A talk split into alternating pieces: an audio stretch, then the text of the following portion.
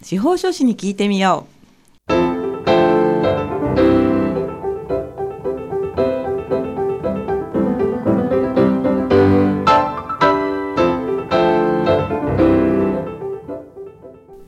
FM 大学をお聞きの皆さんこんにちは。宮城県司法書士会がお送りするあ司法書士に聞いてみようの時間です。この番組は宮城県司法書士会の会員の皆さんが月替わりで身近な法律の知識や手続きの注意点そして日頃の活動などを解説する30分のトーク番組です。放送は毎月第4木曜日のこの時間です。本日も番組パーソナリティの笹崎久美子がお話を伺います。なお放送内容はホームページやポッドキャストでも後日お聞きになれますので番組名あ司法書士に聞いてみようで検索をしてみてください。さて今月はこちらの方にお越しいただきました。それでは自己紹介をお願いいたします。はい、えー、宮城県司法書士会会員の司法書士の市村幸次郎と申します。よろしくお願いいたします。よろしくお願いします。はい、えー、今日はですねあの休眠会社の整理についてお話をいただけるということなんですけれども、はい、休眠会社の整理ですよねちょっと難しそうな感じもするんですけれども具体的にはどういったことになりますか？はい、そうですね。あのまずあの休眠会社って何っていうお話かと思うんですけれども、はいはい、えー、まあ定義として最後の登記申請があった時から12年を経過して、はい、で何もその間何も登記がされてない状態の、まあ、株式会社、まあ、あと一般社団法人とか財団法人っていうのもあるんですけどもそれは5年になってますけれども、はい、それをまあ総称して休眠会社っていうふうに言ってます。そうなんですね。あの、まあ、私も1年前にやっぱり聞いたような気がするんですけどこの時期って何かこう動きがある時期なんですか？あの実はですね、はい、あの郵便会社ってなってしまうと、はいええ、あのみなし解散っていうふうなお手続きになって、はい、自動的に解散の登記が入ってしまうんですね。何もしなくても？何もしなくてもそうなんですね。はい、本来であれば、はい、あのちゃんと事業やってる方はじゃああの会社辞めようかなって解散しようかなって思うと、株主様皆様で、例えば解散しようで生産しようってなるんですけれども、それがあの自動的に、あの国の方から強制的に登記が入ってしまうっていうふうな制度になっているんですね。うん、そうなんですね。はいこの時期っていうのがですね、はいはい、肝なんですけれども、はい、大体ですね毎年10月ぐらいにあの国の方からお手紙届いて、はい、あのあなた様の会社様、はい、12年間何も登記してませんよってこのままですと、みなし解散の登記、あのされてしまいますよってお手紙来るんですね。あと還付に広告もされるんですけれど。も、うんで、えっと、それを向けて後にいやまだ会社続けたいとか、はい、そういったのがあれば届け出をするんですけれども、はい、または登記の申請をするんですけれども、はい、それをしないで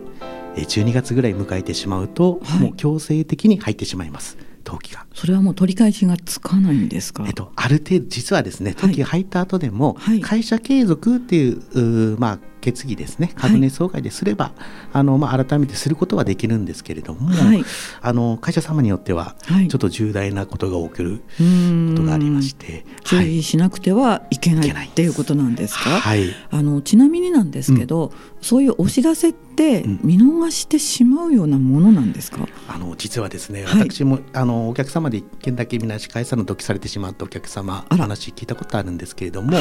えっと、まずは広告っていうのは担保にされます。えなんか雑誌みたいな？一応 いやとよくわかんないんですけど。国が発行している漢方で、まあ、雑誌みたいなものなんですけど、はい、まあ、言ってしまえばそれを見る機会は皆様普通に生活したらあまりないと。ない見たことないです。はい、はい、それだけではまずいので通知ってお手紙来るんですけど、はい、これもあのそのお客様に聞いたら、うん、あの例えば特別な大事なお知らせっていうふうな形で書き留めとかで来るんではなくて、はい、普通にお手紙で来るみたいなんですね。封書とか封書みたいな形で。はい、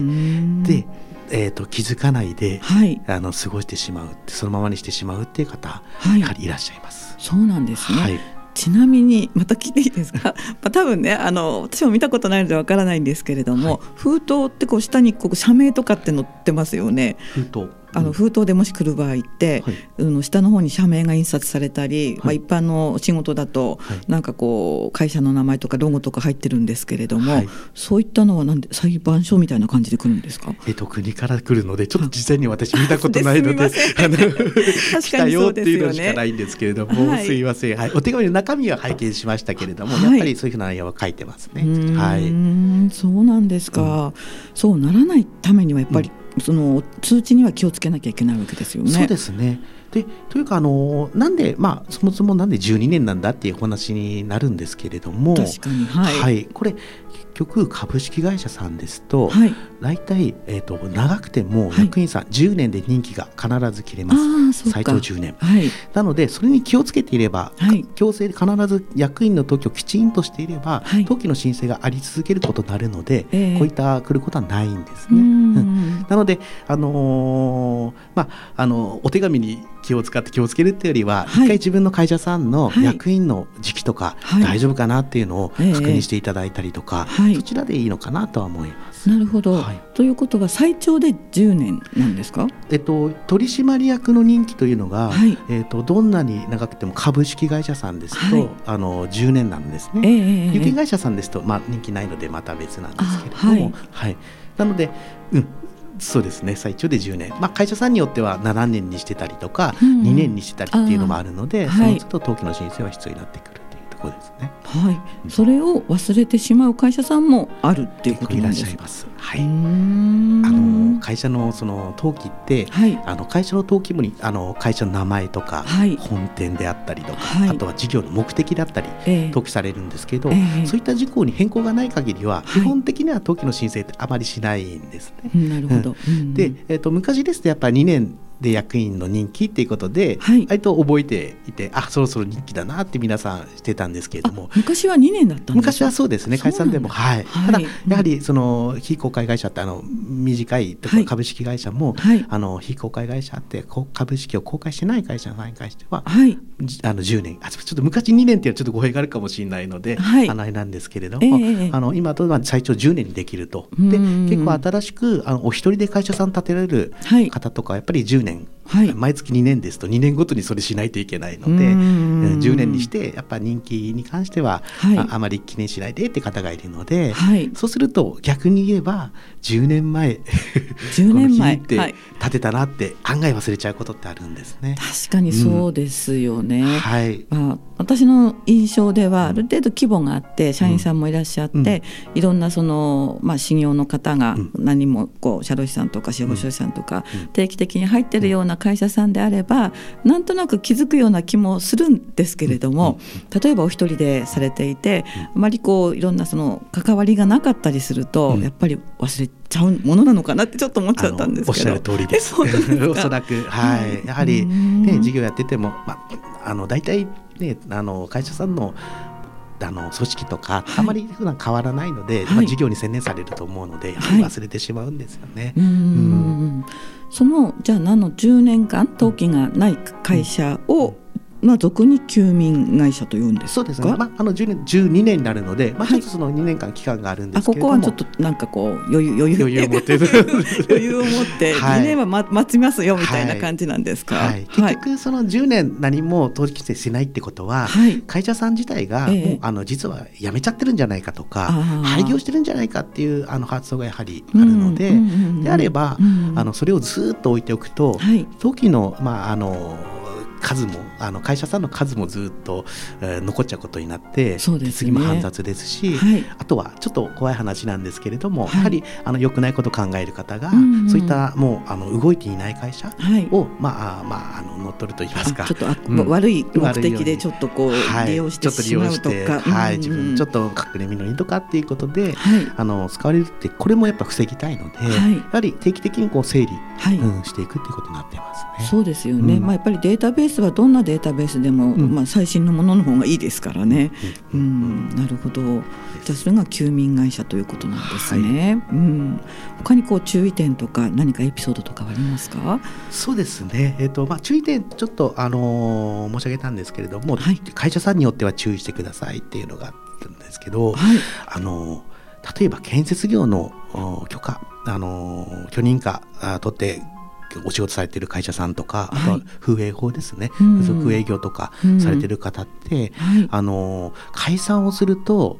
許認可が取り消しになってしまうっていうふうに決まっていることがあるんですね。はい、で、えっと、うん、みなし解散も、はい、これ今いわゆる勝手に時入っちゃうっていうのがみなし解散って言うんですけれども。こっちが何もしなくても、はい、あのさっきお話をされたのがみなし解散ですね。そうです。12年何もしなくて、はい、あの通知が来て、はい、えそれに対しても何もしない、はい、登記も申請もしないあのまでありますよって届け出もしないってなって12月を迎えてしまって、解散強制的にされちゃうっていうのをみなし解散って言うんですけど、そのみなし解散がされたとしても、はい、だとしても、許認可については、はい、あのもう取り消しになってしまうので結局それになってしまうともう新たにあ一から、はい、一から許認可取り直しってなってしまうので、うん、大変ですね。大変になります。はい、お仕事自体あのあの建設業とかは、許認可許可持ってないとお仕事できないので。じゃあ、うん、その仕事を再開するまでに結構時間がかかってままあ、収入も入らないっていうことになっちゃうんですよね。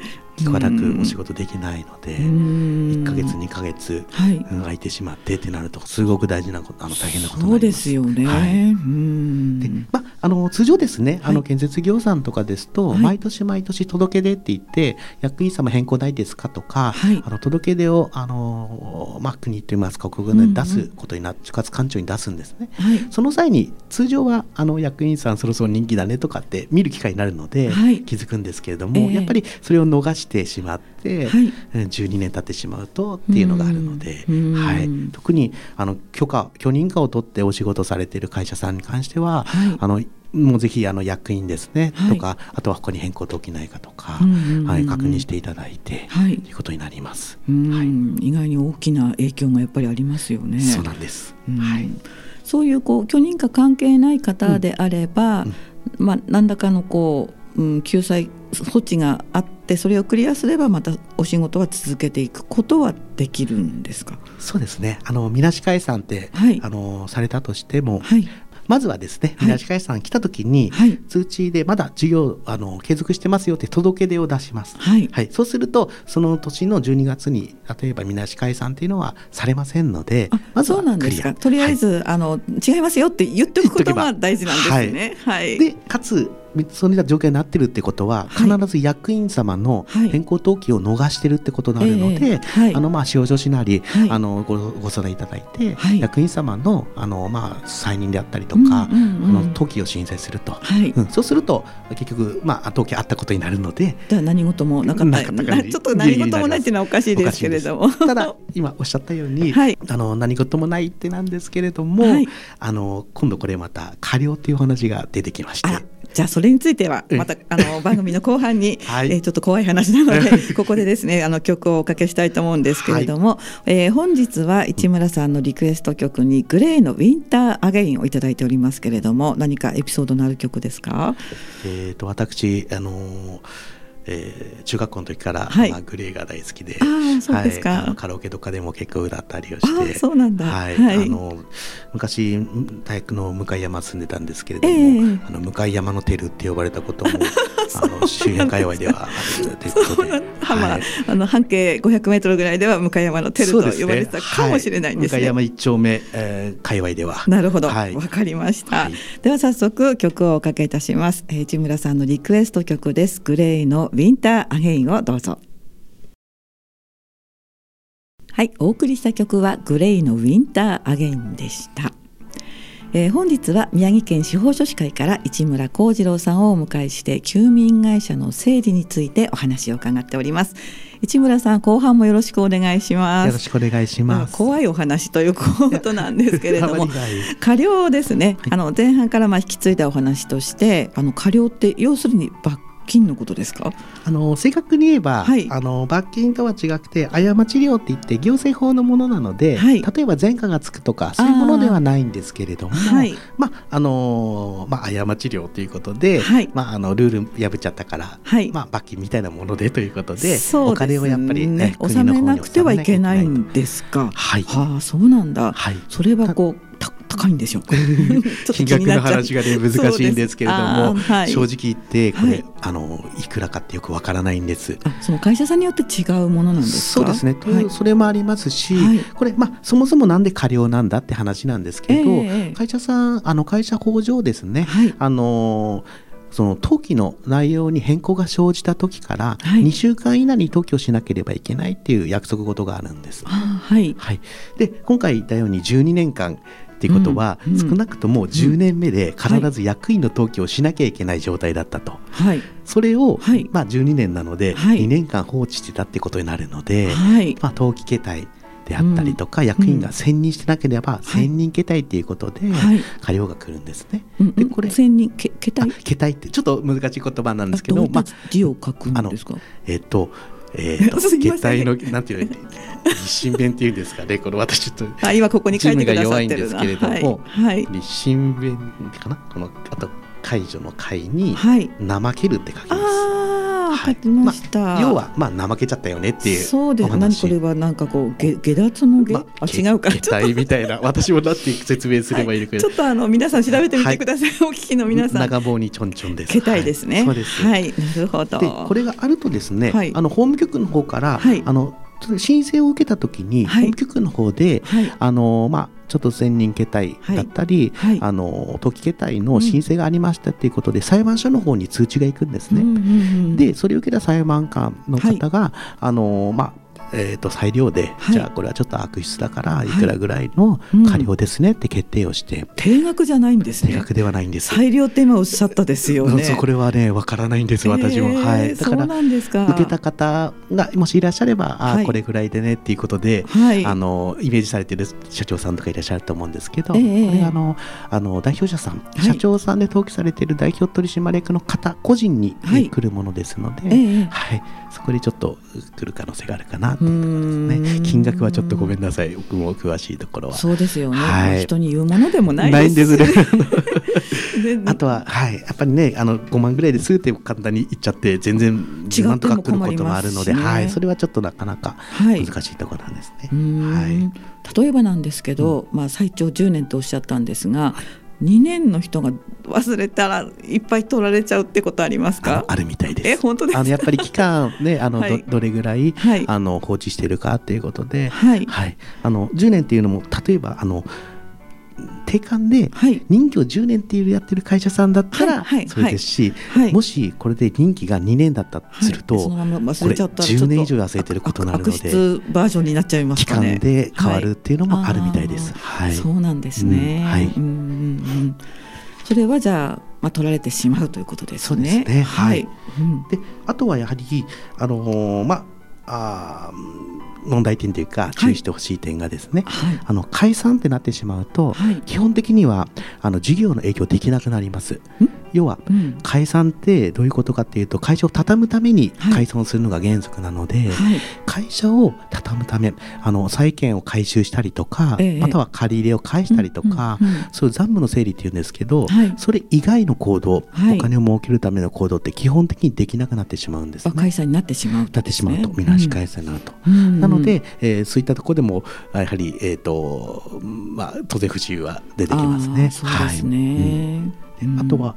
あの景色的なところでいうとやはり登記も当然みなし解散って登記が入りますし、はい、あとは代表者さんの印鑑証明書っていうのも取れなくなりますので、うん、そうなんですか。そうです。はい。解散登記入ってしまうとですね。もうあの事実上なその、はい、まあそのままの状態でお金を稼ぐ、事業活動するっていうのはできないと思っていただいていいかなと思います。はい、それは大きいですよね。大きいです。はい。そうなってからでは取り返しはもうつかないんですね。一応ですね、はい、そのみなし解散がされてしまったと、はい、で、えーとよくあるのは、はい、印鑑証明書を取ろうとしたら取れませんと。え、一滴がつくみたいな感じですか？みたいなですね。結局通知で気づかないので、はい、で登記されましたってなってもそのまま登記されてるだけだけど、はい、登記って普通見ないじゃないですか。会社の登記って自分の会社さんで。はい、なので気づかないまま、何か必要があって登記簿を取りました。したら変な登記が入ってる。または印鑑証明書取ってきてくださいって言われて会社様の印鑑証明書取ろうとしたら取れないっていう事態でなんだこれっていうことで気づくのが結構多いんです、ね、そうなんですね。うん、でただあのみなし会社の時入ってからでも、はい、3年以内であれば、え株主総会開いていただいて、はい、株主の皆さんで会社継続っていうことで、やっぱり事業を続けますっていうのはできます。はい。そうすればまたその解散状態から脱しますので、はい、通常通りまたあの営業していただいてっていうのはできます。株主総会ですね。そうです。3年です。3年。はい。え12年で1回その何かが入って。はい、そこから3年以内に株主総会を開いてで、まあ、更新をしてという形なんですね。はい、このみなし解散は、まあ、ないよって、はい、会社継続ってことでまた事業するよっていうこの登記の申請をやっぱりするんですね。はい、うん、それが必要になってきます。そのみなし解散が入ってしまう登記って第三者にも分かるものなんですか？第三者というのは、えーと、関係ない人です、関係ない人、はい。あそれでその会社様の登記簿謄本は皆さん見れるようになってますので、はいえーえー、それを取れば、はい、あここの会社さんみなし会社入ってるなっていうのは見ること誰でもできる状態です。そうなんですね、はい、じゃあ恥ずかしいですね。正直。でそういうことか一回されちゃうと多分消えない河川が引かれるんですけどみなし会社さんあったっていう記録自体は残るかなと思うので、やはり、うん、そうですね。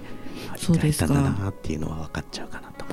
じゃあ自ら解散したい人がその方法って使う人はいないんですか？要はあの放置してっていうことですかね。そうですそうです。はい。あのやはり事実上ですねやはりそのみなし解散があっても気づかないまま、はい、または本当にもうそのまま